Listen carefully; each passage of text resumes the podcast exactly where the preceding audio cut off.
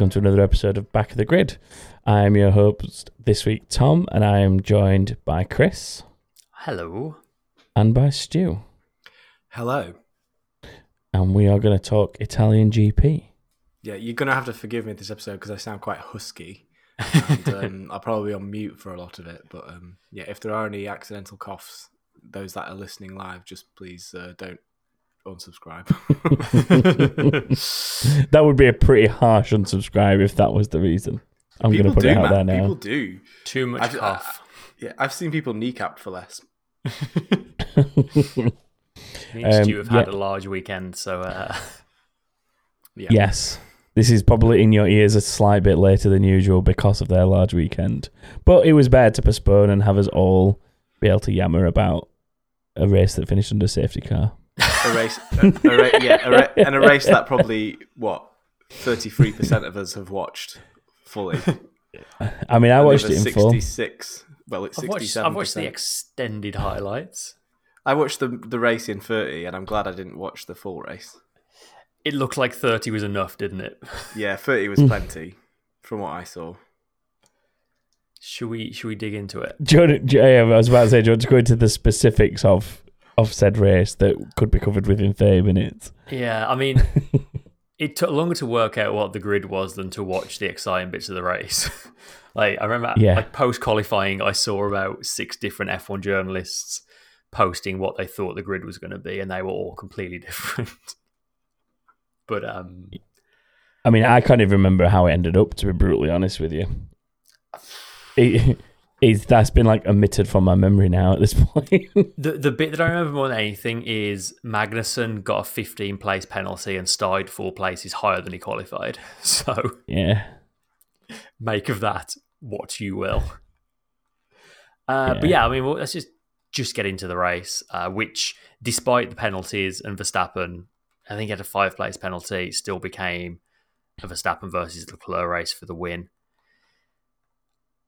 Was it even a race? I mean, I'm trying to I mean, talk it I up. was I was literally about to say to you that I'm not even sure if it if it was a race because uh, well I, the thing is it, it comes back to again Ferrari strategy doesn't it like they kind of shot themselves in the foot and put themselves on the worst of the two strategies but honestly I think even if they'd stayed with the prime strategy that most others were using I don't think that it would have made that much of a difference. I mean, yes, it would have made Max's life a little bit harder because he'd have had to actually overtake Leclerc like in a battle. That's the thing it robbed us of most is him actually having to make the move for the lead. But honestly, the way he was driving and the way that Red Bull looked in race trim, I don't think he'd have been able to put up a huge fight for long to hold on to that Yeah. lead. Did you see the size of the wing on that Red Bull? yeah. Hmm. And they had like the highest top speed as well. They were like quickest in a straight line of anyone. yeah, the aero efficiency of that car is just Yeah. unbelievable. Go figure, eh? Go figure. yeah. Uh, It was I very, mean, it's very race heavy setup though. Generally, wasn't it? Like you saw that on Saturday. Like when when you go Yeah. back and sort of look at the times that they were putting in compared to the Ferraris, there was always a a game plan there. The I, at first with the Saturday thing, I thought it was a little bit of um, aerodynamic hubris from Red Bull, as in we're that much faster at the moment that we can put a heavier, re- like you know, a, a bigger rear wing on them we'd, no- we technically would in the past, and get away with it to basically essentially make us fast on all three sectors rather than just the yeah. the straight bits. But I mean, in their defense, in ra- in in a race trim, it worked absolutely perfectly. Yeah, they knew they were going to have DRS. That's why they were, they were going to be able to get to the front. It was just Yeah. a case of what, how, how many places can you make up, and um, they know that they've got a quick enough car to get to the front of that. So Yeah, it's kind of just, yeah. I mean, there's there's more to it than just like putting a massive wing on it. The way the car like tilts back as it goes, as as the as the speed builds, then obviously you're gonna wash off downforce and drag that way. But um, yeah, it's just I mean it's just an amazing vehicle. It's got an amazing driver in sat in there. Um, even with a massive wing on it, you're always going to have DRS going through the crowd, and you're going to be you're going to be able to make the best use of that car. And Verstappen absolutely did that. I, I cannot see a world where Verstappen wasn't winning that race this weekend. Yeah, he was so Same. No, Like, crazy. if, if anything, I almost applaud Ferrari for trying something different to at least give themselves a chance. Because you're right, if they'd have just stuck to the prime strategy, they were always going to lose that race. Like at least by trying something different, they gave themselves a chance. And obviously, the safety car had like played out, maybe would have worked in their favor. Um, hard to tell, but like the Ferrari, like is obviously a lot harder on its tires than the Red Bull. I think that makes a big difference. But like, Yeah. you've only got to look at when um, Leclerc uh, was on fresher tires than Verstappen. When, when Leclerc made his second stop, when he came out on fresh softs behind Verstappen, and he couldn't eat into his lead. Like Verstappen's on old mediums, and Leclerc was maybe taking a tenth or two out of him a lap, maybe. Like yeah, that was when that was only was hunting him down before the safety car, wasn't it? Like yeah, it just there just wasn't enough pace there, and either that or it was just the uh, combination of that with um, Max holding holding back, essentially saving the tire because of the position he was in, knowing that that attack was coming and he needed to have that because he's not going to stupidly wear those tires to the point that he's putting himself in a detriment when it comes to that fight. He's being reserved with them so that he's got as much as possible left when it comes to that fight. And I think that that's the intelligence of his drive there is just not trying to just sprint into the distance as quickly as possible on the tires, but just maintain consistent lap times, maintain a gap and save it for when that attack comes to be able to respond. I mean, who got fastest lap in the end? I can't even remember who got fastest lap. good. Was it Perez? question. I think. I'm gonna- Sergio Perez. It was a Yeah. Perez got one near the end. uh, it was a one twenty four zero three zero. So yeah, about because it, three tenths faster than yeah, the Leclerc, wasn't it? But um, I mean, yeah, like the, ultimately, it just it Verstappen in that Red Bull this year has become a almost unbeatable combination. It's, it's ridiculous. That's five Yeah. on bounce he's won now. Um, Yeah. that we, he can technically win the title next race. I Yeah, think if if Lep- Leclerc finishes like Eighth and eighth Verstappen or wins. something, yeah, It's eighth and, and Oh Verstappen wins. I think God. with fastest lap. That's ridiculous.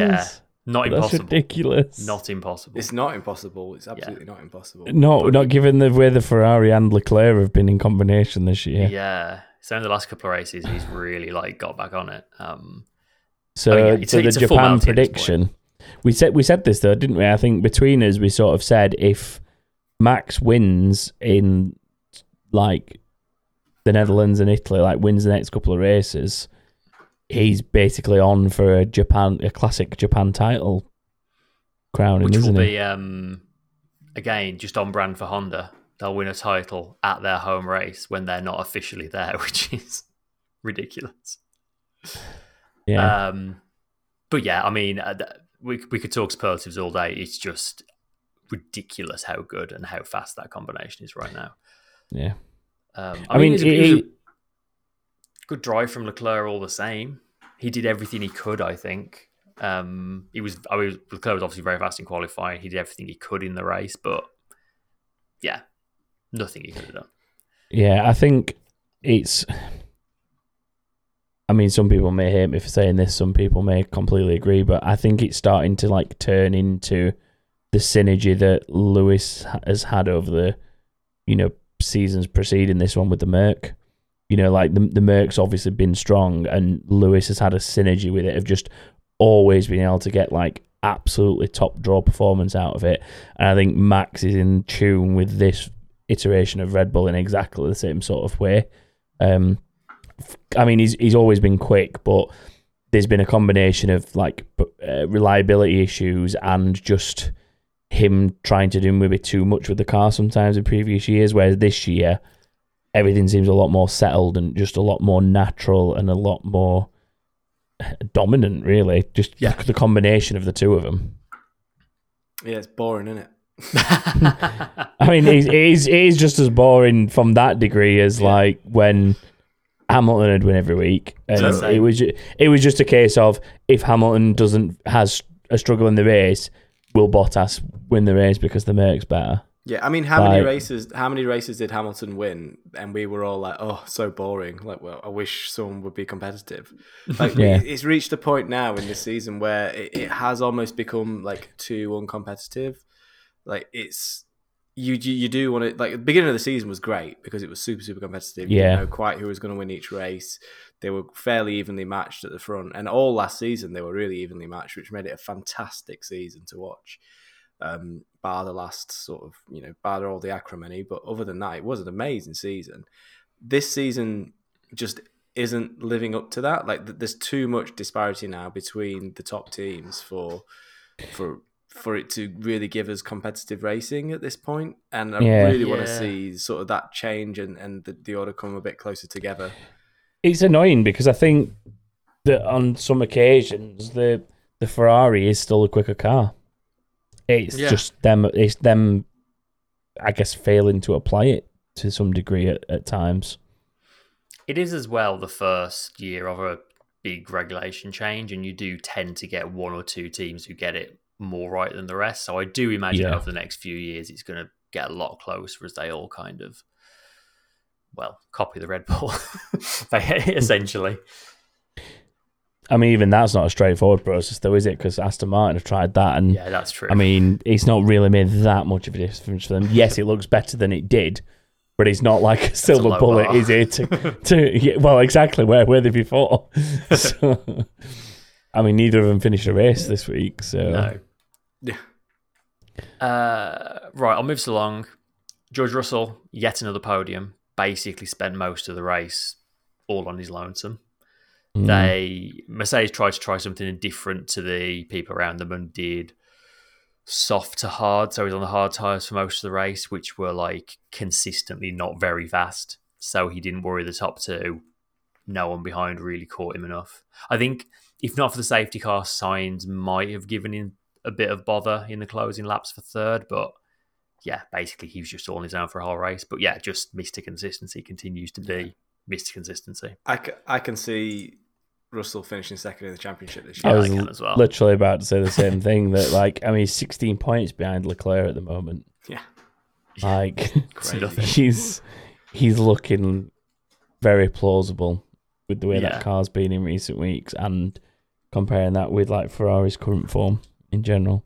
Ferrari even one of their like one of their sort of comments from the top was um, that they were happy to see that there was a gap to Russell. And it's like that's completely the wrong attitude. Surely you should be hmm. disappointed at the gap. Yeah, that's to not who you're supposed to be racing. Verstappen. Yeah, you're not racing. You're not racing Mercedes. You're racing Red Bull, and yeah, it's just it's get it's reaching the point of admitting defeat now, even on track. Like seeing Yeah. Russell going back without sort of going back too much. Russell, when he was overtaken by Verstappen earlier on in the race, didn't even try because he knows like he's not in the fight against Verstappen. He's not. It's not his championship. His championship is beat the Ferraris or get as close. His his rivals are the Ferraris really, and Yeah. and Yeah. um, and Perez because Perez seems quite a lot slower than Verstappen now. He's sort of got that curse that all the second Red Bull drivers seem to get after a period of time. Um, so yeah. Anyway, I'll let you. I'll let you crack on. yeah, a couple of mentions running down the finishing order. So yeah, we said Sainz. mm, It was sort of got closest to Russell at the end, but good recovery from 18th on the grid for him. I was really Made. pleased with that drive. Yeah, he had to actually do a lot of it on track as well. Not much of that was to the pit stops. He had to put a lot of moves on people. Yeah. Really, really good drive from Sainz of that. Yep. It made me very proud to own his hat. Just, just in case you didn't know, I own a Carlos Sainz hat this season. Oh, you might have mentioned it once or twice before, yeah. Every week I'll get it in. I, I actually witnessed. I witnessed Chris's um, Max, uh, not Max Verstappen, Excuse me. um, Sebastian Vettel hat this weekend while we were away. He, he wore it out out in Vettel the hat, wild. yeah. He, Is is which one? Sorry, is Oh, Vettel Bottas hat. one? Oh, he's Vettel No. one. Vettel, Vettel. Yeah. Yeah. Why did what happened to the Bottas one? Why don't we have the Bottas one anymore? The blue Oh, it's a Bottas. bit it's a bit tired after um Has it had too much hammer? It's it's it's been it's been to a couple of Grand Prix and of maybe a festival or something, and it's it's a little tired now with the Bottas hat. I I've got um, I've got a cap very similar to that. Most annoying thing is, is when it's your favorite one. I've got like the. Do you remember the Burgundy Lewis Hamilton one from? Remember it well. It was it was originally from Spain, the one where he crashed into Rosberg. It was a special edition for that race because I bought it there on on site at the circuit, Lucky and hat. it it is haggard now. It's been through quid. so much. Yeah, oh yeah. If, there weren't that much back then, though, mate. There weren't that much back then. Oh, Fifty-five. fi- Fifty nine ninety nine back then. I, remember, I bought a I bought a Hamilton one at the British Grand Prix. It's blue. It's a really nice color blue, but it's got a really unfortunate Union Jack on the bottom of the peak of the hat. That was like And- just before I remember Brexit that as well, one. wasn't it? Yeah, it was just so it, it, I dubbed it my Brexit hat, and um, now I just I can't obviously I can't wear it because it's got a blooming Union Jack on it. You just look like, or maybe like maybe this week is the one week where you can Yeah, Yeah, wear a. Union Jack thing and that's and it fine. not seem so Brexit. It might seem a bit less Brexit now for obvious reasons if you've not been living under a rock. Um, but yeah. Uh, Speaking of Hamilton, hats, uh, another good recovery. Hamilton was, I think, the only person who did a medium to soft strategy. Worked really well for him. Went from 13th on the grid up to fifth. Um, not much more to say other than a sort of solid weekend for Mercedes again. yeah, good good drives from both. Uh, Perez, you mentioned briefly, Stu, he got into a fight with Sainz really early on and had a massive lockup that gave him a flat spot. And then he got some debris stuck in his brake ducts as well. So he had to pit really early and then came out the pits with his brakes on fire. So had to spend several laps lifting coasting until the fire went out. wow. They were Yeah. literally like fully. They were flames coming Yeah. out. They were full on the- on fire. into turns one and two. Yeah. But yeah, ridiculous. Um, and yeah, he ended up having to pit a second time as well. And again, he was maybe catching Hamilton before the safety car, but not a great race for him. Yeah. who else? Norris. Norris started third and then was down to sixth by about two seconds into the race. Apparently, he had a launch map issue, which meant he just didn't get off the line. That was a sh- that was probably the worst start I've seen all season. It was an absolute Yeah. shocker. Very it was much bad. so. It was he, he he had initial problems on the formation lap though, so I think there was something not right with the with his Yeah. clutch paddle on the on the wheel. Yeah. It's one of those Um, starts where you're you're you can see the driver like frantically looking in his mirrors either side, like who's going to go Yeah. to the back of me. it's like Yeah, well, I mean, he's a passenger at that point, isn't he? If they, if that bite point's not quite right on that clutch and it's not where it's expected to be, what once it's in that motion and it's kind of just juddering away trying to get up to speed, Yeah. he's he is at the mercy of everyone else, like spotting that's going on and getting round him, isn't he? Really? yeah, Yeah, you just have to hope for the best at that point. Mm. Uh, he ran a long first stint and climbed back up to fourth. Then he had a slow pit stop just to compound his issues, dropped to ninth. In the end, he finished seventh. The team reckon he probably had pace for fifth place, if not for all the issues. But yeah, an, an okay day for him under the circumstances, I suppose. Um, definitely, I think we Yeah. can safely say a track that suits McLaren based on last year and this year. Didn't suit them Yeah. quite as well this year, but still. Yeah, they do seem to st- sort of be settling into that place ahead of Alpine though now. Even though Alpine are, are looking okay, they're not that far ahead of them. They, to me, they look the better team. They might not even have the quicker car, but they're using their car a lot better. it's definitely the momentum seems to be swinging back in McLaren's favour, doesn't it? Because Alpine were just on top for a good five or six races in the row, but uh, yeah, definitely swinging back. Yeah. And I guess Ricciardo, while we're talking about them, he started P4 and actually ran really well in the first sort of half of the race. He was had like decent pace sort of in the mix for the top end of the points. He, He was medium to hards, which I think may have been the beginning of his undoing. Yeah, he was the leader of that medium pack, wasn't he? So everyone, Yeah. everyone that was soft starters had gotten ahead of him if they weren't already. And well, yeah, there were some soft starters from behind him that had gotten ahead of him, um, and then he was sort of just leading that pack of medium starters, which it turned into a little bit of a train. But I mean, nobody realistically had the pace to be able to to fight, did they? So No. it's defensive It driving, I guess. of the finishes, it was only Gasly and Zhou that did medium to hard, and it didn't work out too well for them either. Um, so yeah, he ended up dropping back to ninth, and he looked like he was going to be, um, sorry, P8. He was holding off Gasly for points, but then, yeah, lap 47, the car just seemed to switch itself off and got stuck in gear. Have they said exactly what the issue was yet? I've not seen anything. I haven't noticed anything. Yeah, So- but it was it was one of those very just sudden. The car's just like, okay, I'm done now. This this is where my afternoon finishes. Which leads us very neatly on to The safety car. yeah, so this whole situation was bizarre to me. So yeah, so we had Ricciardo stop between the Lesmos, which is a ropey place to stop. Uh, between um, lap forty-seven, safety car was called the end of lap forty-eight. Initially, the safety car picked up Russell, who was obviously in third place. The flatbed finally arrived on the scene, having after it had to drive across the track to get to Ricciardo's car on lap fifty-one, and then lap fifty-three was the final lap, and it was all over.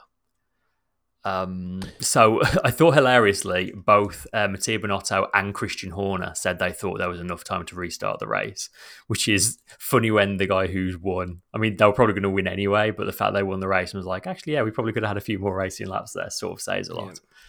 Um, so okay, I watched the IndyCar highlights for Laguna Seca, um, and a very very similar thing happened.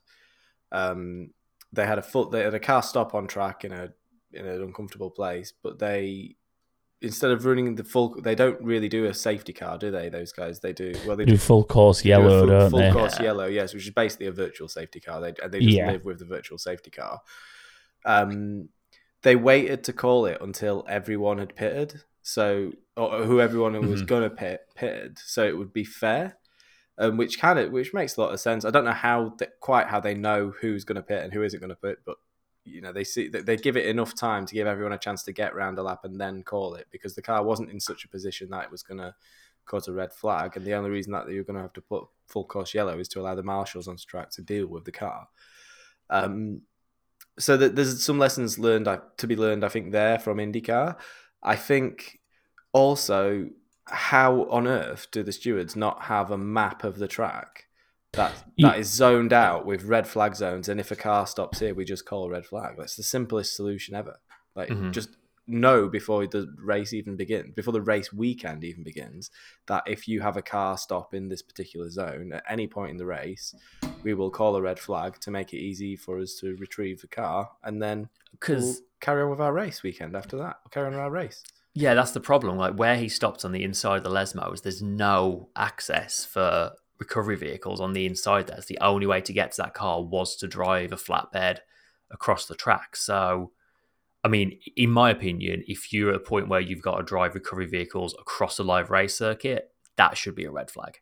That's Like, always a red flag. we've isn't it? That's seen got to be a red flag. Too many incidents over the years, close calls and really bad incidents involving Yeah. other vehicles on the track. It should be a red flag. Obviously, I mean, just just to point out the really obvious one. Obviously, you're talking about Jules Bianchi. Yeah, like Uh, after I mean, that, he's- for, to be in a world where they still allow recovery vehicles on track while they're running is just it, it shouldn't be happening in my opinion. It, well, it should have been one of two things. It should have been either like a, a red flag to just deal with it, get the the recovery vehicles on track, get Ricciardo's car moved, and then finish whatever laps we had, even if it involved like a start from behind the safety car or something. It's still better than you know. It doesn't have to be a standard And start, does it? But the, the the other thing is, rather than trying like if if they really feel that red flagging it to then restart it for the sake of a lap or two that would have been left is not feasible, then just announce we're going to finish the race under the safety car. The position of Ricciardo's car is not safe, and we can't safely have recovery vehicles on the track at the same time. We're just going to finish the remaining laps behind the safety car.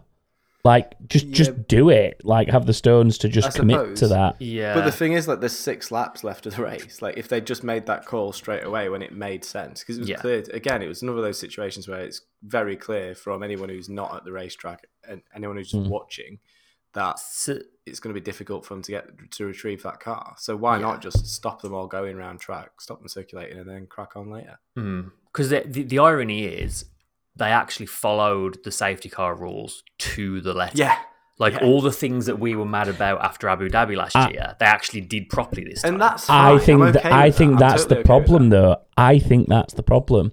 They were they're too stricken by fear because of what happened in AD and the reaction to it that they didn't want to deviate in any way possible from what was written.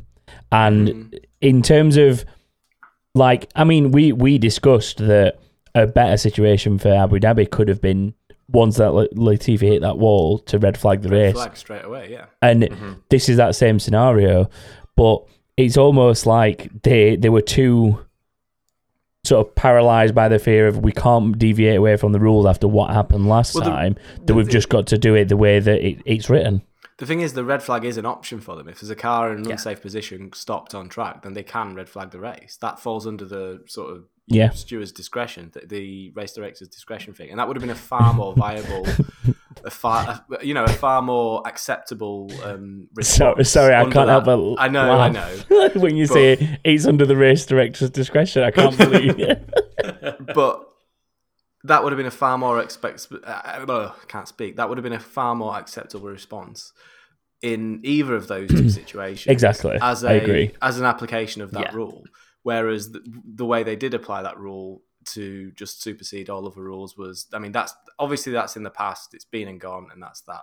Um, Yeah. Hamilton said um, it's the only time they've ever sort of changed the rules in that one one Yeah. situation, and someone else won a championship because of it, or words to that. I'm paraphrasing words to that effect.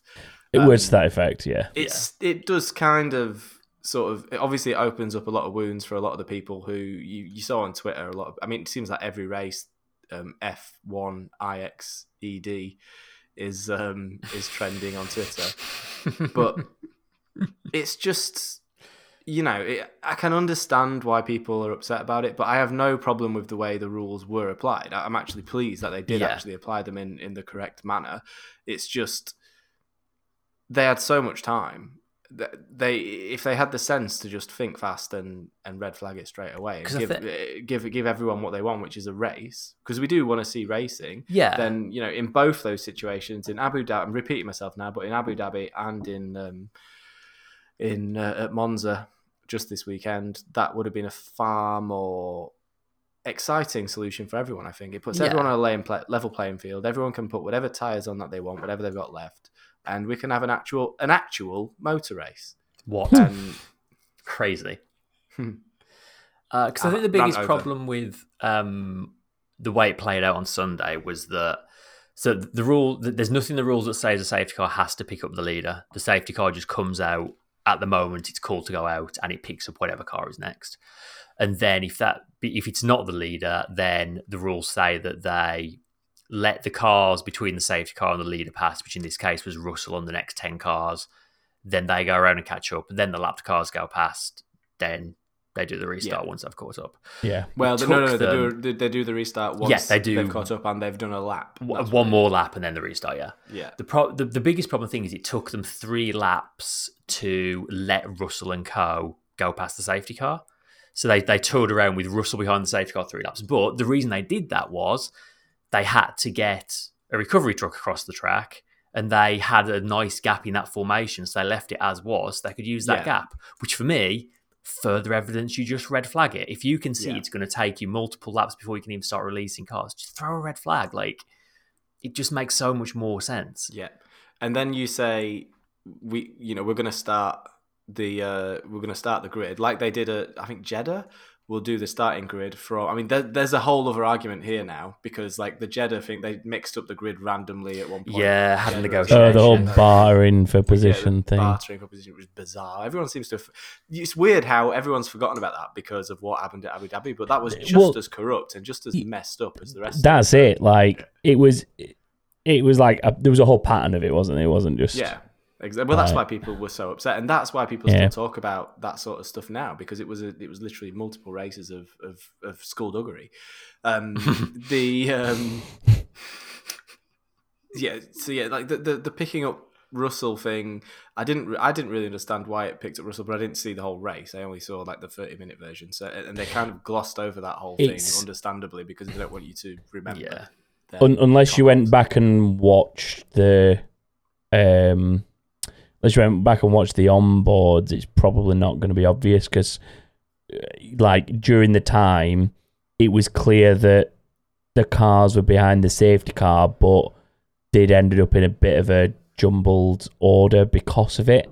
And it, it was very clear that they were going to need to sort that out at some point, but they were delaying sorting that out because the priority was essentially get everyone in a in a bunched up chain behind the safety car to try and allow the time for the recovery vehicle. That Yeah, that was the whole yeah, yeah. principle So- that we were so- trying to get so- to. So, yeah. Anyway, I, I- I sort of went a bit off my point there. So like back to like the, the the race restart. So if you can get everyone just on the grid based on the lap before the the safety car was called, I think is the correct way of doing it. If I remember I rightly. believe. Yeah, yeah. Whatever the whatever the running order is, the lap before the safety car is called, that is what they start the grid from. I think.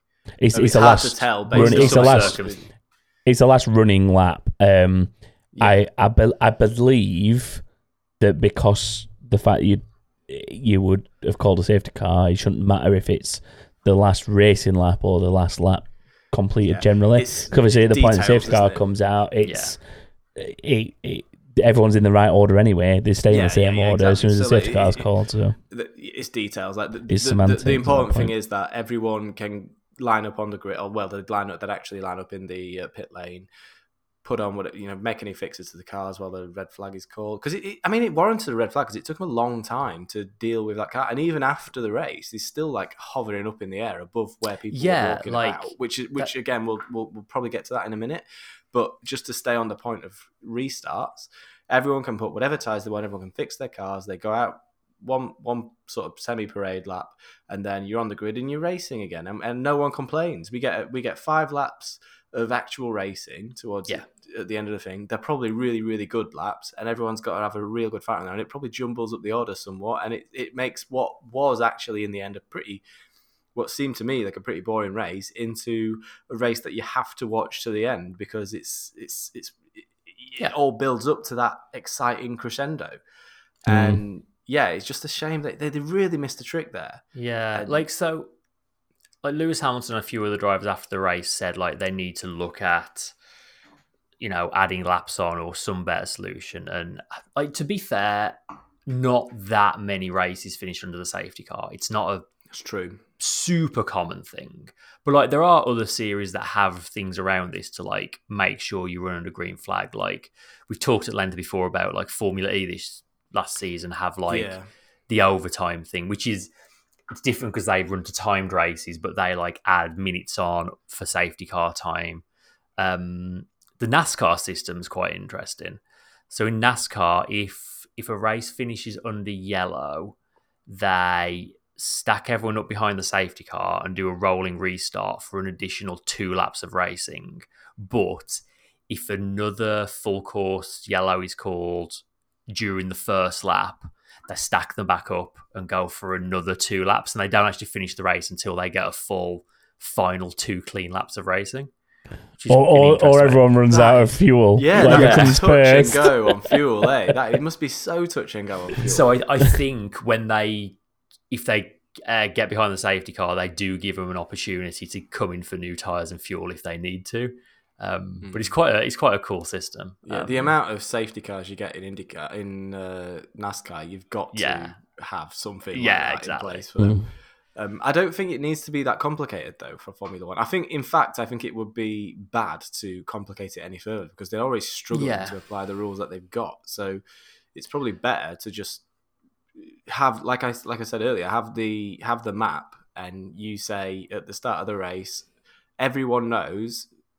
If a car stops here, it's a red flag. I I suppose then you get maybe you don't show the teams, but I was about I was about to say you've got, you've got to be careful with that. But I I I think that if I mean I don't know how clear it's made to the drivers in the briefings, so it might already be being done.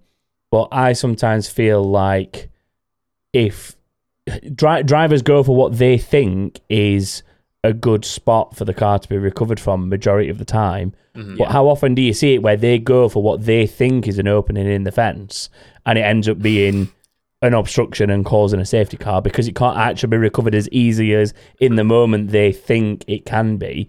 Yeah. Surely, surely Yeah. it would be worth like if they're not already doing it, sitting with the drivers in the briefing at the start of the weekend and basically saying like, you know, following turns, aim. Like, I mean, it's not always possible. The car goes, the car Mm. goes, but like.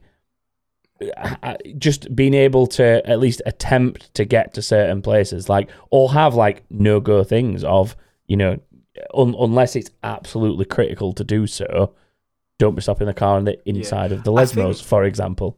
I think probably. I think they do do that. I think they probably do that. I think just in this situation, They probably do, think- but yeah, I think It think just I think, doesn't seem obvious that they do. No, yeah, and well, I mean, we're not. They'd probably be. It'd probably be more interesting for the fans if actually they did broadcast the driver briefings instead of those boring press conferences that they do every week. But Yeah, it would. because then at least like we'd Yeah. all under, we'd have all a better understanding of like what is going through race control's mind. Why are they making the decisions that they're making? Why do the drivers feel the way they do about certain things? You know, it'd be it's far more interesting content than just inane questions from journalists every every week. Um, but that's by the by. I think Ricciardo stopping where he did. There's like so like there's two ways looking at it, I suppose. There's the silly way, which I can set, which I'll go through first, which is Ricciardo knew that if he parked there, then Norris might have a chance of making inroads because he was catching some of the cars ahead of him, and then you know it, it was an orchestrated thing. I don't believe for one second that that was the case, I, because and primarily because they couldn't move the car because the car was in gear. So Yeah. it, it was Yeah. a complete failure. The car stopped in gear. He had, you know, he couldn't. He lost everything, and that's why he had to stop it where he did, and that's why it was so difficult for them to remove it because they couldn't just roll it, you know, into a position where it would be easier for them to to get the car. They had to leave it in position because they literally had to lift it in the air to shift it, Yeah. um, which tells you that he was in a situation where that car was going to stop imminently and he needed to get it off the road out of the way to, to in order to make that happen safely Yeah, I mean, Ricciardo for what it's worth said like he basically he stopped where he could stop, like he didn't have any other choice because, as you say, he was Yeah. he was often stuck in gears. There's no so much you can do. Uh, but yeah, like, like we said, like it's it is something that's not a super common occurrence, but when it does happen, it always seems to just it's just a deflating end, isn't it? it At, it's a at, at best, it's a, just a disappointing end. At worst, it changes the winner of championship. yeah and but- even like even even if you do even if you're going to put something in place like it could you could say like if something happens or if there's something that you know if why not have a rule in place that says if we get to the last sort of seven or eight laps and there's an incident on track then have a hard and fast rule that it's it's a red flag again like maybe you get teams taking advantage of that so maybe that's why they don't but worth that. It, the times when the teams have like had incidents to take advantage of it, they've been rumbled. Like there's there was the Renault Yeah. Singapore thing years and years ago, 2008, I think, um, where Alonso won the race as a result of Nelson Piquet crashing out um, intentionally. And that's well publicized. Like that's not, you know, that's not an accusation. That was like they were convicted, and it was a thing that they did, and they Yeah. got caught out for it. Um, so they can tell like when it's fishy like they can tell when someone's done something sort of Oh, yeah, to, sure. to advantage their teammate i guess where where's the line but yeah i think maybe it's it's a simple case of internally you know we've got a, a window here depending on the length of the track that race control themselves just discuss among themselves and say right in the last five six seven laps if there's an incident at this point on the track or any of these points on the track, then we red flag it straight away, and it means that we get a, a, a decent ending to the race for everyone. Mhm. It is worth adding as well that Andreas Se- uh, Seidl said after the race that the team principals discussed all of this in the off season last winter and basically couldn't come to an agreement on a better way of dealing with things, which is why the Mm. rules stayed exactly as they were. So Well, this is the problem with like letting the, the people who run the teams Mhm. define the rules. You're you're the you're the FIA. Define the rules of the sport and Yes. just stick to them.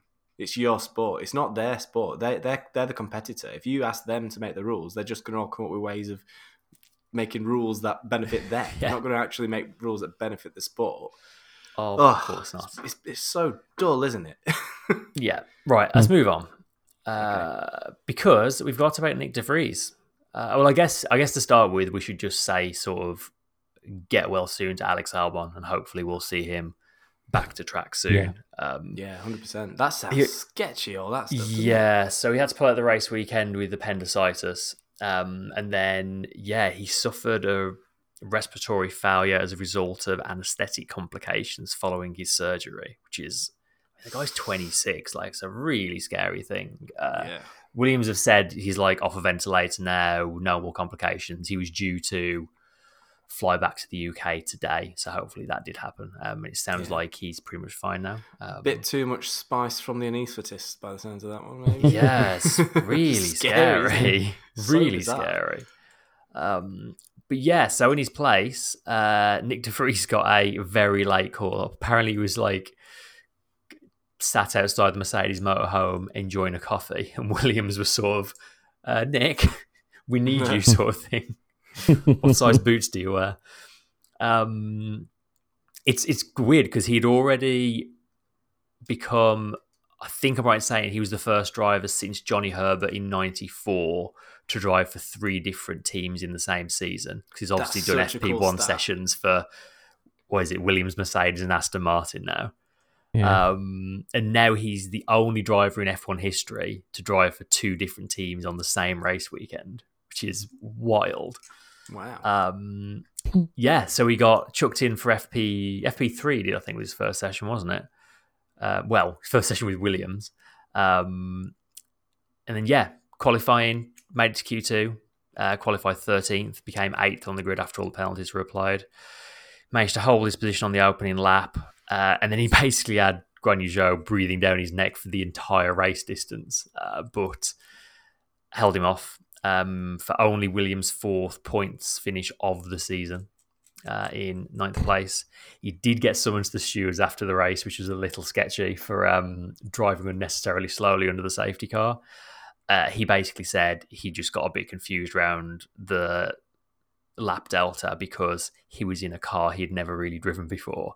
And it, it, it, to be fair to the stewards, they actually said they took into account the fact that he was in a unfamiliar vehicle and sort of let him off with a reprimand, which I think is actually I mean, doesn't that add gener- so much to to his weekend? It was in, it makes you it hit, makes it hit home that he was in an unfamiliar vehicle and he still managed Yeah. to come home in um where was it ninth? He finished, didn't he? Yeah, yeah. like someone posted. I think it might be Marcus Ericsson actually said like all, the most impressive thing almost is the fact that he got in an Aston Martin, which had obviously been training to drive for a practice session, and then had to suddenly be in a completely different car and do a race. Like different steering wheel, buttons all in a different place, let alone the fact that they had to move the pedals like 20 centimeters so he could even reach them. Yeah, I was gonna say he's, he's quite a lot shorter than um, Quite a lot. Albon, isn't he? Albon's yeah, quite Albon's tall. one of the, Al- one of the Al- tallest Albon drivers, I and- think, Albon. Yeah, Albon and Russell are like two of the tallest drivers, and then De Vries is like Yuki Tsunoda. Well, maybe not quite as short as Yuki Tsunoda, but i i- he's down the bottom end of the scale small. for sure. Yeah. Like Um, it's crazy seeing them stood next to each other. I mean- is the, is the shortest guy on the track with the biggest neck? yeah. Neck is like a tree trunk. That guy. It's it's like the exact opposite problem Russell had when he was stood in for Hamilton in the Mercedes. Yeah, it really Russell is. was like poking out at the top of it, and Nick De Vries was like disappearing inside the wheel. Hopefully, they had the right see over size the shoes. Though. Yeah, hopefully, they had the right size shoes for it at least. Oh yeah, was it Paul di Resta that did a race in like shoes a size too small or something? It Yeah. was, like, Yeah, something like that. by the end. Oh, that must have hurt so much. Um, but yeah, I mean, what an audition for Nick De Vries. Yeah. Like, What a drive! I was gonna say, do you know the highlight of it all? What? well, it depends on who you are, but I think I know what you're going to say. Nicholas Latifi is now 21st in the drivers' standings because of this. Yeah, yeah, that that must suck for Nicholas Latifi. yeah. But yeah, Nick Nick De Vries is then on two points 20th. now, I mean, so he's 20th of 20 drivers technically. literally Yeah. beat Latifi in every session as well. Scored points. He just wiped the floor with him, didn't he? Yeah. Considering the situation. He's, I- he's bloody good. That's why. Yeah, I've, I I've mean, we spent knew this that whole anyway. this whole drive mark thing. I've been saying ultimately, I don't think De Vries is going to get a seat, but now, uh, yeah. So it does apparent, make you think with Williams, like how you know how much better could they be doing if they had to really? It's probably making them realize actually we could be getting a lot more points here if we had better drivers. Yeah. yeah, The car maybe isn't as bad as they think it is. Yeah. I mean, very like- evident. They've had Albon's had three points finishes before this. If De Vries has turned up and finished the points as well, you know, could you extrapolate that so they could have had six or seven or eight points finishes? Yeah, between and then at, at what point does that negate the money that um, that Latifi, Latifi is brings, bringing? yeah. Yeah. If if you're moving up the world championship order because of that, then suddenly you don't really need Latifi anymore because you're getting your extra budget from from finishing better at the end of the Yeah. year. So Yeah. I think Williams have got to be very seriously looking at him now. And it, he's apparently due to have a test with Alpine quite soon as well. So he may suddenly find himself a man in demand for next season. yeah, interesting. Yeah, super impressive though. Um, which actually brings us quite nicely onto um, I think awards. this is going to be the easiest one. Who have we Should got start with- driver of the day? yeah, day? should we start with driver of the day? It's Nick De Vries, isn't it? Yeah, I can't look anywhere else. Yeah. I mean, considering the situation was it was in, like it'd be I think it'd be a good drive if it was like even say Albon who knew the car. Like to to have put it in the position he, he had it in and then maintain a points finishing position. Uh, I think that in itself would have been good enough to like give like say Albon the honourable mention, uh, maybe give the actual drive of the day to Sainz or someone for the drive through the field. But Yeah. to do it when you've not been in that car properly before, other than like a, an hour or so the day before, is insane. Like Yeah. if, And- if he'd have turned up with this level of preparation and finished the race a, maybe like a position ahead or a position behind his teammate, we'd have been saying, yeah, like good job. Under the circumstances, really good job. To turn up and score points in a car that's only scored points three times, fantastic. Really, really, really impressive. Yeah. Yeah. And it starts to validate Stu's question of can Formula E become a legitimate feeder, feeder series? Yeah, that's just in that in this scenario, question. yes, it can. yeah, it, it's yeah, yeah. I can't argue with that. Um, Yeah. Honourable mention to Hamilton and and to Sainz as well for yeah, both uh, of them for the drives through. Yeah, Sainz from 18th to what was it, uh, fourth, and Hamilton from 19th to fifth. Um, Yeah, good drives Yeah. from both of those two, and a lot of it on track as well. A lot, not much Mm. strategy yeah. involved. It was mostly on track overtakes. Uh, next move of the day. I mean, there was a couple that I had. One was Hamilton managed a double overtake on Norris and Gasly at the same time.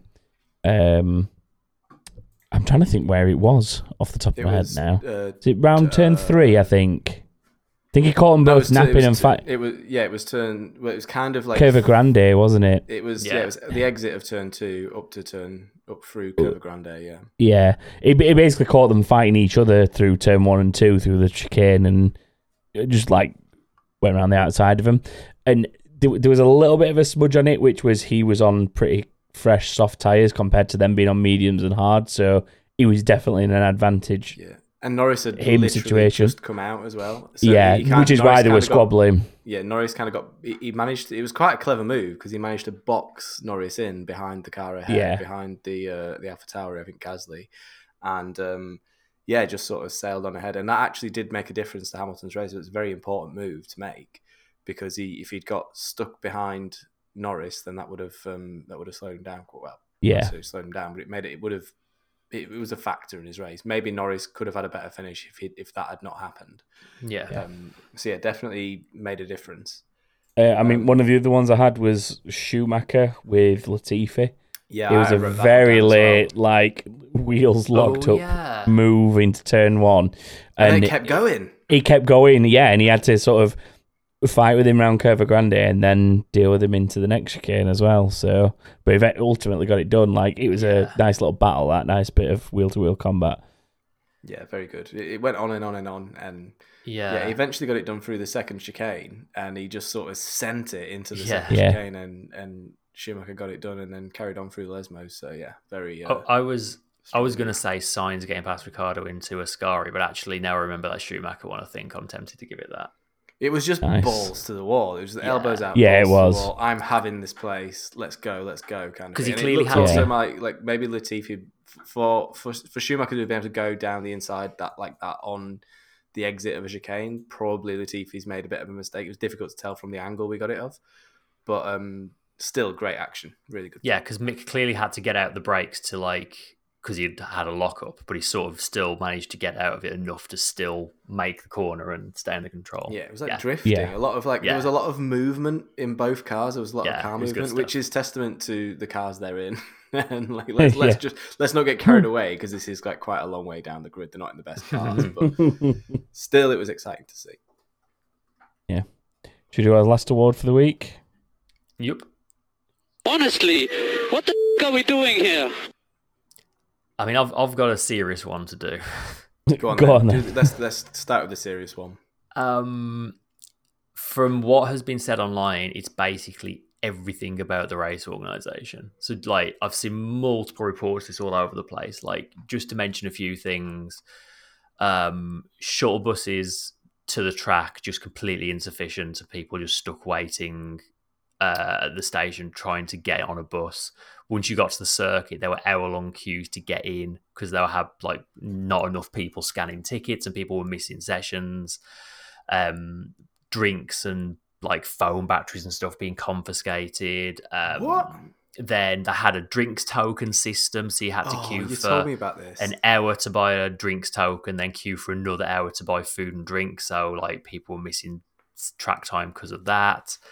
Um, more reports of people like getting abuse hurled at them and stuff in the grandstands and security just doing nothing about it. Um, well, there not even being any security there to deal. Well, yeah, with or just did being see That. I did see some people not being very happy with um, Verstappen fans. I think they were. It, it was some. Ferrari no, it was I it was I- I Ferrari fans towards. Yeah, oh, sorry, yeah. yeah, yeah, Yeah. Sorry, yeah. Saying. So I thought you meant it was Ferrari Verstappen fans causing no, the so- issue, but it was some- the other way around. yeah, some some fans not being very happy with the fact that there were Verstappen fans there. And Yeah. like to take merch off and stuff like that. It's like, Yeah. on, mate. and then Weird. more reports of women being harassed as well. Oh, just, like, really? oh my yeah. goodness! Yeah. Not again. just Ugh. all around. It's it sucks because Monza's always a race I've really wanted to go to, and then after reading stuff this weekend, I'm just like, oh, do I really want to spend all that money to go and Yeah, I've stand in queues for a while and just see people behaving horribly? So, Jeez, breezy. and I'm sure there'll be a statement from F1 that's like, we don't like seeing this these events, and we will talk to the organisers, and then Yeah, it's Next not our fault. we'll It's hear- the organisers' fault. yeah. Mm. So yeah, poor, do better. Yeah, just do better, Formula One. Um, what else we got? The safety car thing was kind of silly. Just be more organized. Get, you know, be know your rules and know when to apply what rule and and your options, kind of thing within the actual rule set that you've got. Yeah, It's basics, you know. yeah. Sorry, Um, all I could see in my head then was Dwayne Johnson as The Rock going, "Know your rules" instead of "Know your rule," and that's that was all I could see in my head. was just like, just like Dwayne the Rock Johnson was going, "Know your rules." laughing. The Rock says, "The Rock says." I could see you laughing. I'm like, what have I said? I wasn't even trying to make you laugh, and I'm making you laugh this week. Um, a suggestion for the Discord chat as well, which actually might be the one for me, is the fact that they basically left Ricciardo's car just hanging in a tree and just for Yeah. everyone to go and have a look at. I do like that one. That's my favorite one. I think. It's one of the weirder images from Formula One. Just a car Yeah. hanging in a tree. Yeah, there's a serious side to that, which is because there were people literally walking underneath it. Underneath it, Yeah. yeah. Yeah, and that's not safe, is it? No. Obviously, that's not safe. So yeah, be be better in that regard. But yeah, a car basically in a tree. I saw it on Twitter and I was like, "What is that? Like a sculpture thing they've done for the weekend or something like that?" Like, and then I saw the actual race and realized, oh, it's actually just dangling off a crane above a That's bunch an actual people. Formula One car in a tree. Bizarre. I can go with that. yeah, I'm happy with that one. Cool. Right, I will move us from that onto uh, predictions in association with our pod sponsor, Grid Rival, which we'll also get into in just a minute. Um, Chris, one of your better weeks, double points for you. Speaking Oh, of low Verstappen bars, I know. Got, uh, Verstappen win and 16 finishes. Stu and I just a single point apiece. I got Leclerc fastest qualifier. Stu got Verstappen for the win. Um, Vettel kind of scuppered everyone, I think, didn't he? yeah. Although, having said that, Uh, we had a few people on three points this week. That was the highest score overall. So, you know, your sec- your two points is not looking that bad at all, really, Chris, when you think about it. I'll take Um, that. but yeah, of of the people that um, got three points, three of those were people who managed to actually go with Seb for first DNF, and then Money Mouthed and had him in twentieth position as well. Hmm. Um, so well done to to you people. Uh, and then the others were like combinations of different things, so like sixteen finishes and then correct qualifier and winner and all that kind of jazz. Um, overall, that takes us to a position where Jana Berger sits at the top of the standings with 27 points.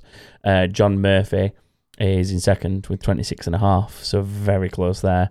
And then uh, there's a group of people on 25 points behind them Jim Bob Blair, Tom Thorne, and Grace Mall, all on 25 points. So it's still very, very, very, very, very close at the top, unlike the real championship. So lots to be played for there. Um, and then yeah, moving on to Grid Rival. Um, I don't know how you two did because I can never check your individual results. So I don't. You'll have I can to tell you me how I you- did. Is the answer poorly? Yes. That's usually the case. I mean, I'm still climbing. I got. I mean, don't know how many points I got actually, but um, what I do know is that I'm climbing position, so that's all that matters to me. Uh, but yeah, uh, in terms of the Italian Grand Prix this weekend, um, long-standing front runners Team Orders and Green Lantern Corps were the top two this week, uh, both with over a thousand points, and they were closely followed by GLS F16, also with over a thousand points. Um, biggest mover was um, I can't read the full name because it's cut it off. It's has has to the something. I don't know what your team name is. I'm really sorry because it's cut the rest of it off. But whatever, whoever that may be, you've gained 35 places. So well done to you. Um, Ben's had a, a massive budget improvement of 9.8 million thanks to their choice of drivers. Um, and I think that's probably the best summary for this week I can give in terms of the Italian GP specifically. Um, with Cool. Team Orders and Green Lantern Corps being two top scorers as well, it keeps them in in the fight in the top three. Uh, Team Orders is now in third, jumping ID Depraz. Uh, Mr. X and Green Lantern Corps are second and first respectively. So things are starting to move around at the top there as well. So remember to head to backofthegrid.com where you can join the predictions league um, for next time out in Singapore. You can find the links to Grid Rival to join us on that. And uh, there's also links to the official F1 Fantasy League on there, which I can no longer log into for some reason. F1 don't like me anymore. So I don't think I'll be winning that this year. yeah. Don't worry about F1 Fantasy League. Just go to Grid Rival. They're our sponsors. They're- Yeah. They're, the one that matter. Right. I mean, I, I prefer it anyway, so that that works for us. there you go. right, should we do some inbox, gents? Uh, I'm going to do a smattering of news first, actually. if That's, fine. all Let's do that. Let's Um, do that quick, first. quick smattering. Just a quick There is well, there is quite a lot of news going on, but I think we're going to save most of it for next week because it's like an in between week, so we can dig into some stuff a bit more. But few just things to mention. It's been a, a weekend of new champions. So we had Felipe Drugovich uh, wrapped up the Formula Two title that he's basically had one hand on for some time now. Um, and then a couple of days later, we got the announcement that he is going to be the first member of the new Aston Martin driver development program, and he becomes their reserve driver which um, is a really good get for Aston Martin. Actually, it's been crazy. It's taken this long for any teams to snap him up because he's been really good in F two this year. So Yeah. Yeah. great news for him. Um, he's going to be doing FP one in Abu Dhabi for Aston Martin, and then he's going to do the post season young driver test as well. Then we had in Formula Three, we had a six way title decider in the final race, which was won by well, the title was won by Victor Martin. Uh, it was a really bizarre end to the season. The race got red flagged with about three or four laps to go. Then there was the notification that Martin had got a time penalty for, I think, track limits. then they decided they weren't restarting the race. So you just sort of had everybody stood around looking at the timing screens, waiting for them to update to see if the time penalty had dropped him too low to be champion or not. So it was a bit of a weird end to the season, but congrats to him all the same. Was it? I'm trying to think. Was it pre quali that race, or was it pre? It'll have been pre Grand Prix, won't it? Yeah, it was their second race, the very last one of their Yeah. season. So it was Sunday morning. Yeah. Uh, no, I was just thinking it would have been funny if like everyone's trying to work out where they've finished in the F3 race, whilst also everyone is trying to work out where they are on the grid for the F1 and just like simultaneous. I mean, it, it's sad in a way because the essentially the reason that they've not restarted it is because they don't want it to cause a delay to what goes on with F1. Yeah, Um, exactly. F1 sessions it's- always. obviously it's kind of understandable. It's massively televised and runs to a very sort of tight start time and schedule and everything. But it's just a shame that that's the reason they've not been able to finish that race. But yeah, I mean, it's been an entertaining season for F3, I think, and the fact that they've ended up with a six-way fight going into the final race probably just shows like how close it's actually been and how back really and forth has, it's yeah. been. And if, if people haven't watched any of it this season, if you were going to go and like catch highlights or anything to sort of find out how it's ended up that way, I would definitely suggest it for this year in F three. It's been one of the one of the better years of F three, really. Definitely. And I imagine a, a good percentage of those six um, championship contenders will be in F2 next year as well.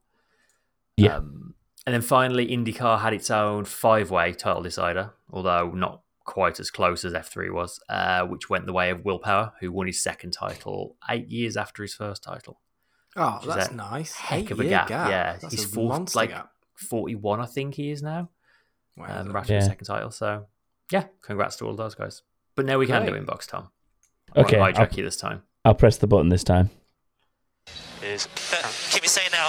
No, stay, but stay out. Hey man. Uh, shall I take the first one? Go for it. Um, Cody B says, um, "Do you think the standard for red flags needs to be extended to any time vehicle recovery trucks have to be on track? To me, this is safer than the current rule and is more exciting. It also eliminates the controversy of Abu Dhabi 2021." Yeah, I think he's probably right. I think it does need to be extended Yeah. to that. I don't see why not. No, and It's I think if it's yeah, completely. And like you were saying earlier, like they they technically have the option to, but if they just made it that that will be the approach we take more often for safety and for you know the interest of getting more racing laps. Yeah, I think I think it makes a lot of sense. Yeah, I, I agree with this, and obviously what we were discussing before. I think that the moment they need a recovery vehicle, and the the marshals are basically saying we can't push this, it needs to be considered more of a uh, red flag scenario to get recovery vehicles on the track than it does a safety car, because Yeah. there's only so much bunching up and keeping people out of the way that a safety car can do, isn't there? So. Mhm. Yeah. Uh, next one, uh, Jeff says now that De Vries is higher in the standings than Latifi, regardless of whether De Vries is in an F1 seat or not, is this Latifi's last season? So, i.e., should he be replaced even if it's not with De Vries? And uh, Sarah, on a similar note, says, Will Latifi be in the car for the rest of the season, considering that he was well and truly outdone by Nick? I, I think you'd be mad to get. I think it, the the championship positions you'd make up would be negated by the money you'd have to pay out to get him out of that seat over the Yeah, season. So no, I think financially it wouldn't make sense for them to do it. yeah, Um, I, and- I, I think next season because I don't Next think I still don't think he's had his contract confirmed, has No. he? The, No, there's it's only Albon there that's officially there next season and onwards. So Yeah, I'd seriously be looking at this point now. Um, he like he's become a bit of a meme almost, but like he has over the last few years had like moments, flashes here and there, but this season he's been just consistently slow, and I yeah, yeah, his time's definitely up. yeah. Sadly, I think so. yeah, nothing more to add to that.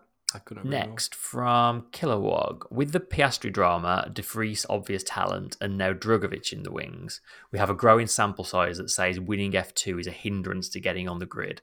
What's the right fix to ensure the series title remains relevant for anything more than super license points? It's a I good think point. allowing the champion to stay would probably help somewhat. that yeah, feels a bit outdated now, doesn't it? Yeah, yeah. I think with the the level that we're at and the length of time drivers are staying within Formula One, like mostly for legitimate reasons of just being talented enough to be there. Um, I think yeah, there there needs to be some reconsideration of that. To I be think honest, also more seats in F1. Yeah. Um, Yeah. I'd like to see Would obviously two help, teams yeah. on the grid. I think.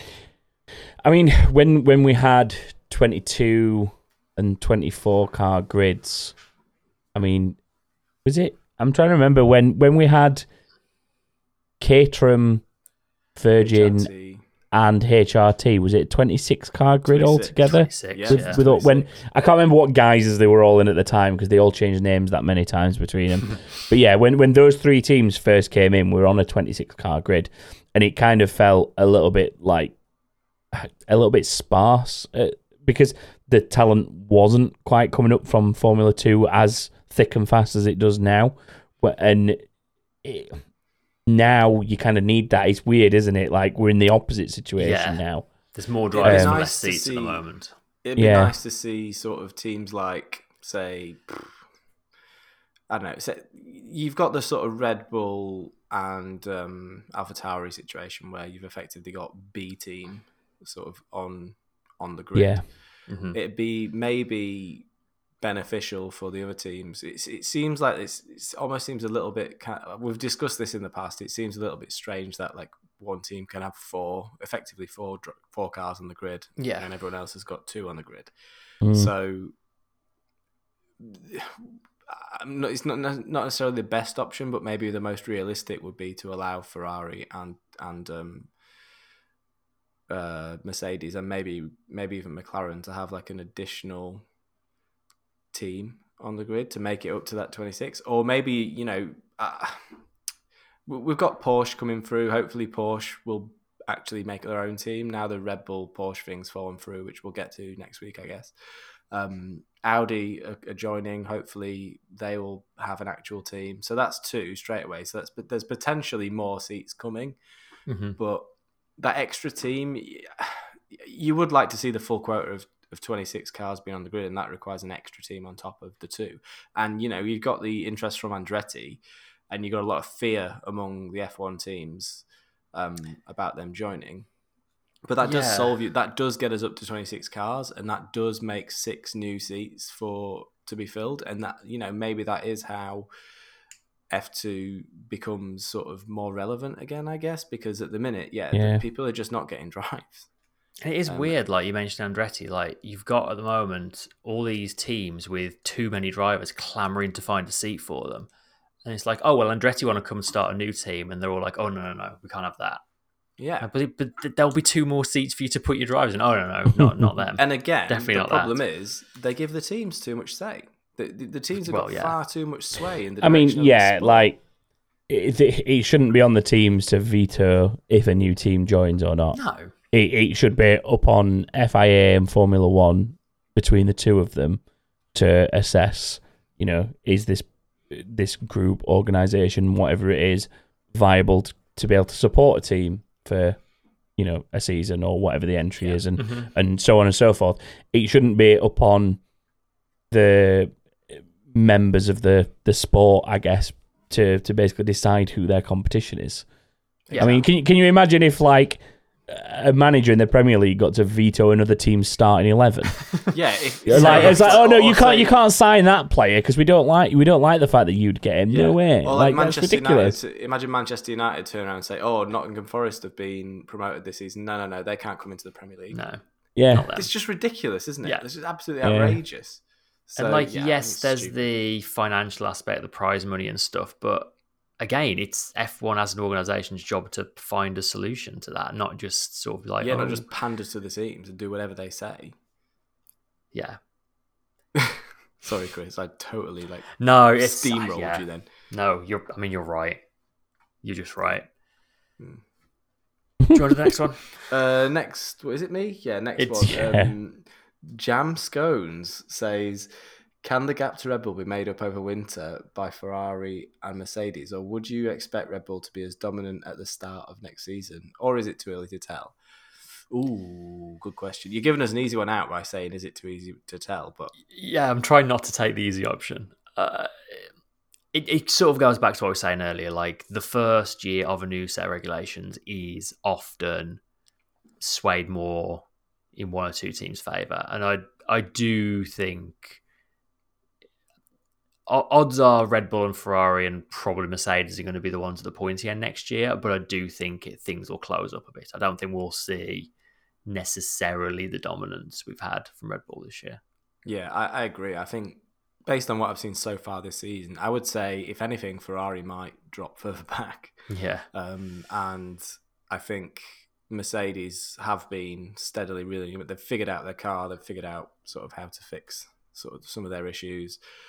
Obviously, a lot of those issues will be intrinsically linked to the design of the the chassis and the way the car works. So, without making a whole new car, then they're going to be stuck with what they got for the next sort of however many races left of the season. But I would expect them to have learned from their mistakes Mhm. or the way they've approached the development of this car. You would expect them to have a really, really, really good knowledge base now about what where it's failed, Yeah. where they're slower, why they're slower, why they don't have the same sort of straight line speed as certain other teams, things like that. So.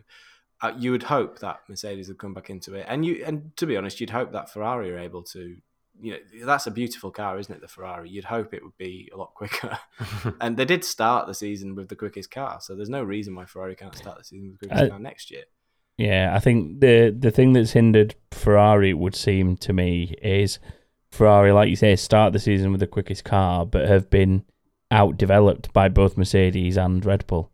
Yeah. With how how much closer Mercedes are to Ferrari now, and how much the Red Bull in Max's hands is just like walking all over them, then Ferrari appear to have like almost stagnated the season and not really gone anywhere. They've not got any worse, but they've not got any better, and that's what's ultimately costing them to to a degree on on track at the minute because Mercedes have improved, shown the the the knowing that we all had of like if any team can get out of the situation they were in, it was going to Yeah. be Mercedes, and have. Uh, I would say achieved that. Like they, they were never going to get to the point where they could fight Max for the title, but they were always going to be getting back on the podium regularly and you know sniffing at wins towards the end of the season, which they, they get into that point.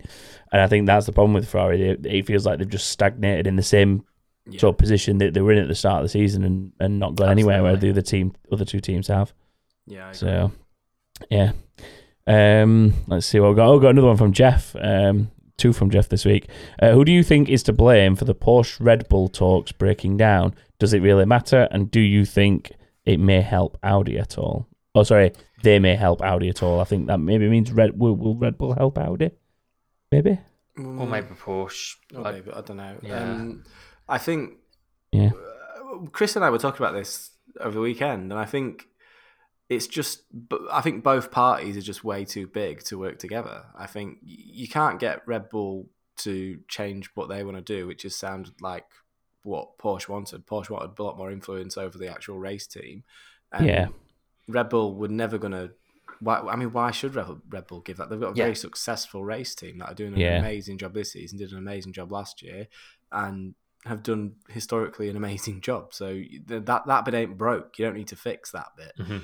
Um, so to come in and come in and have Porsche sort of like sort of mess with it would I think be a, a detriment to them. I don't think it, they'd benefit from that. And then on the same merit, for Red Bull to try and change the the the course of a huge car company like Porsche, again, it's just something that's not going to happen. They're not a flexible companies like that are just not. They don't have the same flexibility that a company like Red Bull Racing has. Because let's No. let's not forget, Yeah. like Red Bull Racing is a different company from Red Bull, the drinks company. Um, Yeah. They're a much smaller outfit than what Porsche as a car manufacturer are, and what Porsche, you know, Porsche are basically in, on a similar vein to Mercedes in terms of making race teams and race cars. So it'd be very, very.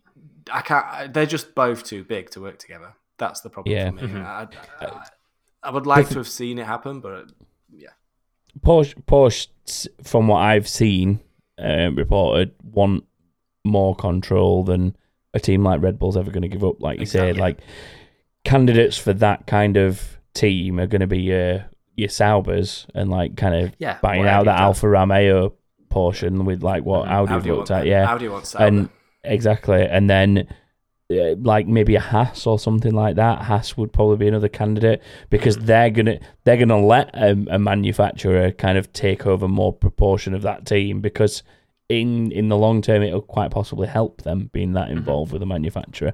Um, I mean, the closest thing I could think of if they were in these talks with Red Bull would be to be like maybe a Porsche powered Red Bull car that remained Red Bull's control, but then like giving them more control over, like say, the Alpha Tauri team, and like yielding more of that to to sort of keep Porsche happy and make that like a a, Por- a Porsche mm, branded car. but I, I but, but then you I- got, again, I but then can't you see him got a doing it 'cause- yeah, that's not good for the brand. You've got you've got Yeah. you've got a Porsche pootling round like towards the back of the grid a lot of the time. Then and that's you know no one's gonna go. Everyone's gonna see that and think, oh, not buying a Porsche is slow. Yeah, So- Alpha Tauri aren't ever going to be allowed to beat Red Bull, so Yeah, I mean, And, I like- know, I know that I know you say that, but I watch those green Aston Martins like DNF together every single week, and I still want an Aston Martin.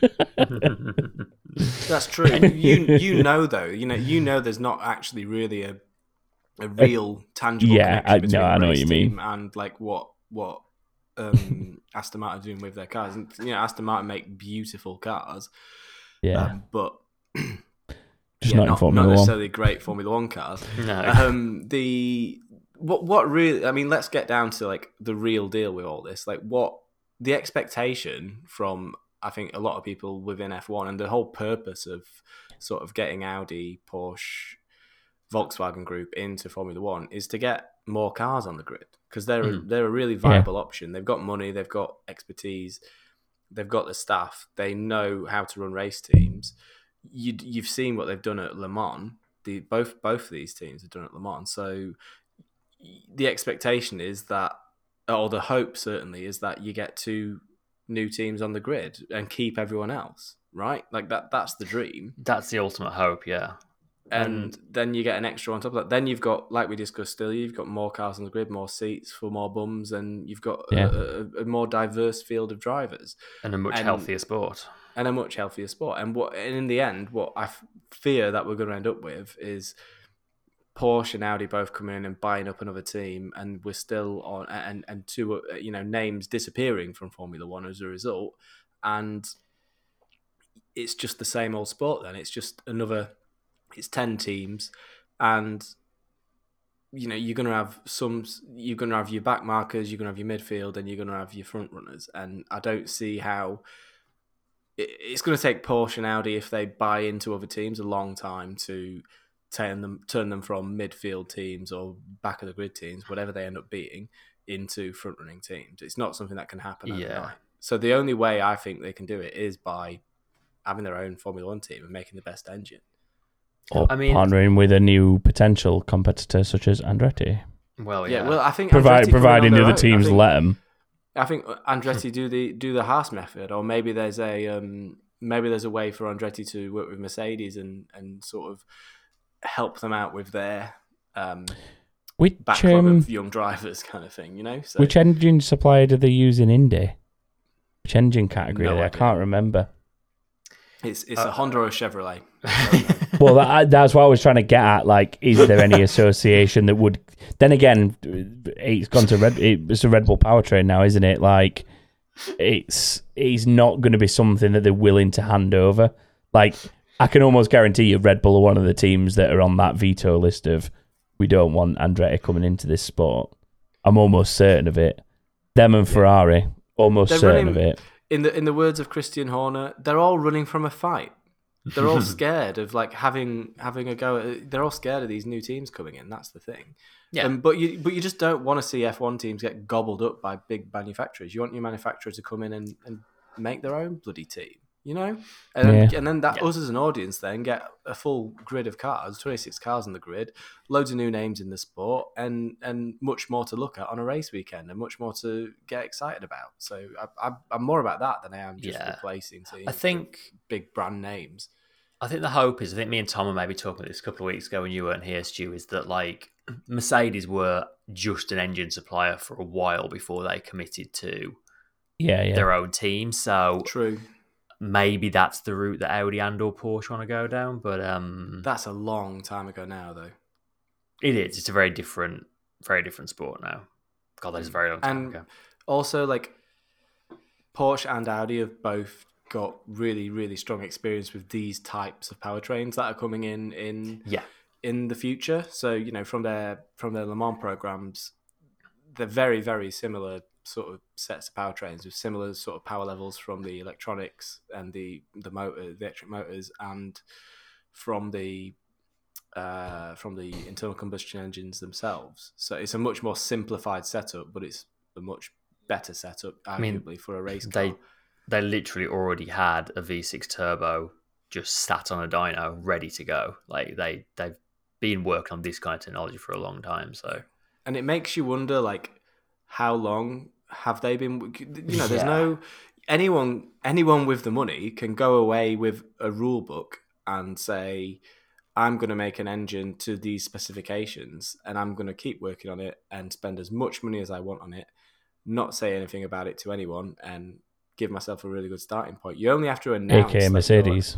yeah, you only have to announce. Well, Mercedes were already part of the sport though, so they had to. They were restricted in certain. yeah, they didn't but get the extra testing within- time and stuff. Well, Yeah, yeah, I suppose the, the- but but ultimately, like to do it as a manufacturer, that is what they did. They they sat back and did things essentially outside in preparation to be as as best as they could when the new regulations hit. Yeah, I suppose you. you it's a, I guess that's an option if you to, to to do other things outside of thing in real Yeah, that, yeah. that are sort of vaguely connected to what you think they're going to go for in the future. I guess is a, is Yeah. a way of doing it. Yeah, Um, but yeah, make no mistake.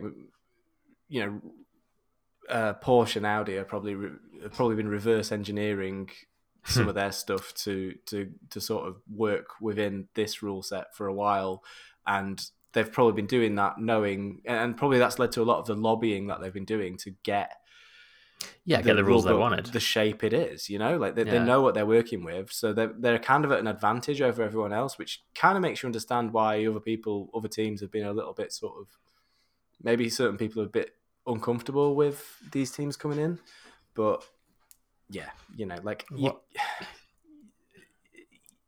you can't stop someone.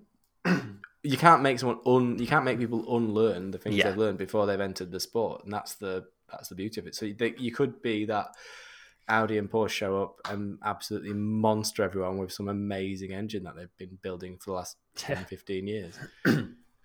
What you uh, building that V6 hybrid for? Oh, no reason. Yeah. Don't- don't worry about got a- this. a concept Don't worry car about- we're working on. yeah. Yeah. No, d- no need to worry about that. Uh, right, final question this week from Tom Murray. If the cost of replacing power unit parts was championship points rather than grid drops, do you think teams would make a bit more effort to manufacture an engine that lasts longer? Yes, 100% yes. They'd weigh more, but yeah, Here's the problem. go on. What happens if Max Verstappen wins the world championship, gets enough points, no one can catch him, and then next race he takes an engine penalty? It's like, oh, actually, he's actually not got the championship because he's just had some points docked off him because he's had to take a new turbo. Then fine. Well, you don't you don't officially crown a champion until the end of the season. Yeah, anyway. it's not the end of the season. True. I, I can see the logic I mean, behind that. Ma- but- math- mathematically, yes. He n- now no one can catch him, providing he's not docked points. I mean, Yeah, I But- mean, but you could say the same. Like you could say you could say the same. What if? Um, because we don't know really what the what the what the penalties are going to be in terms of if if the team break the budget cap. So you could say, yeah, that's true. Verstappen's, you know, yeah, he's won the he's won the world championship at Singapore, but then it might come out next race that Red Bull have massively exceeded their budget cap and they're going to be docked 100 Mhm. points. like you know, and it's like suddenly it's like which would which would work, which would be quite nice for everyone else because he's so far ahead. it, it it, it finally put the club somewhat. back in touching distance. yeah, yeah. I, I don't think that's going to happen, but there's an argument to say if he, you know, what if like he he wins the world championship by loads, by say I don't know. I mean, he's already over hundred. What is he? Hundred points ahead now, something like that. Uh, More than I think, Over, 117, I think. My I can't be bothered goodness. to do the maths in my head I mean, now. they could literally Red Bull could get docked.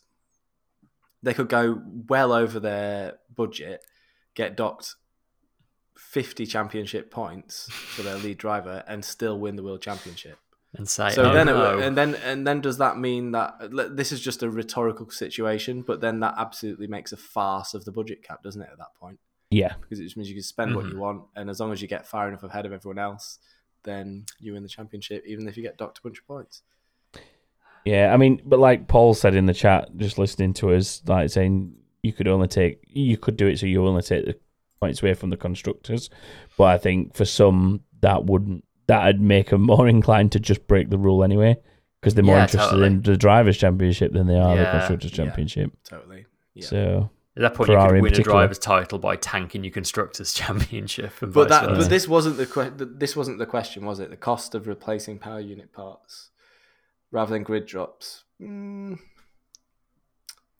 I don't. Yeah, I don't have a problem with it. I don't have a problem with taking um, points. But then at the same time, like these grid drops do give us quite interesting mixed up races and give us something to look at when you've got a boring race and you've got a driver at the back who's in a way faster Yeah. car overtaking people. So there's, there's definitely an element of it both that's sides. yeah. There's definitely elements of it that are, that still make for an entertaining race, no matter which era it's been in um, that it's happened. But then they're talking Um, about bringing back reverse grid sprint races now. Finally, Oh man, no, they'll talk about a lot of stuff. Some of it's better than others, but we'll do that next week, I guess.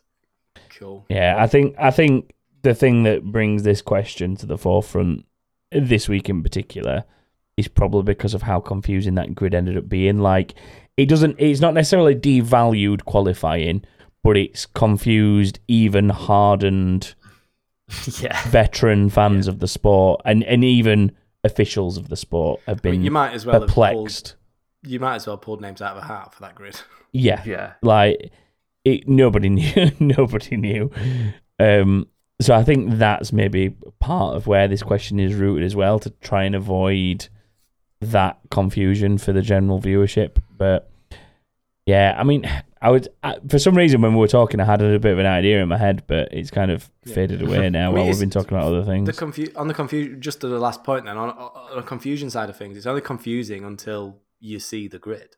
You know, like at, at some point the race is going to start, and you're gonna the grid's going to be there, and Yeah. you're going to know then.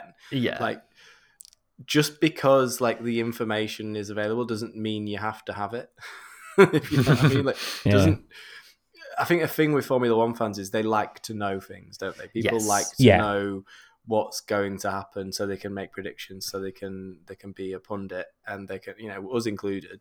yeah. Um, and it is it is frustrating when you don't necessarily know what the grid's going to be after qualifying, but at the same time, it doesn't happen that often, and it's quite intriguing when it does happen, and it usually leads to fun races. So I don't really have much of a problem with it. Yeah, it's. I, I think it's it's discussion that happens this time of the year a lot because you often have Yeah. Spa and Monza close to each other, and that tends to be where teams like to take these penalties. So yeah I'm sure next weekend there's going to be next to none, possibly none at all, and we don't even think about it. But yeah, It's a bold prediction, Chris. Bold prediction.